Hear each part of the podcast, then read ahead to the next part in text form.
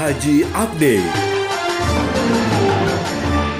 360 jemaah calon haji dari embarkasi Solo dan Jakarta tadi malam tiba di kota suci Mekah, Arab Saudi dan akan ditempatkan di beberapa hotel di kota suci Mekah.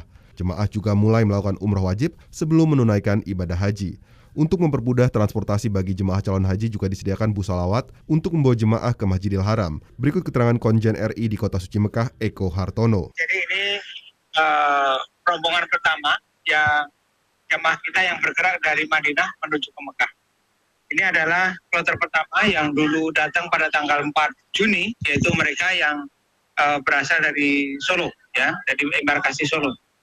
Kita harapkan nanti ada 360 yang uh, tiba di hotel ini, dan hari malam ini sekali lagi kami menyambut rombongan pertama ini. Jadi tentunya harapan kita mudah-mudahan seluruh jamaah ya dapat menjalankan uh, ibadahnya dengan baik, diberikan kesehatan, kemudahan sehingga uh, perjalanan haji mereka dan ibadah dapat berjalan dengan baik-baik. Eko Hartono juga meminta agar para jemaah calon haji untuk tetap menjaga kesehatan dan mengurangi aktivitas di luar mengingat cuaca yang panas. Selain itu, jemaah calon haji juga diminta untuk banyak minum air putih agar terhindar dari dehidrasi. Haji Update.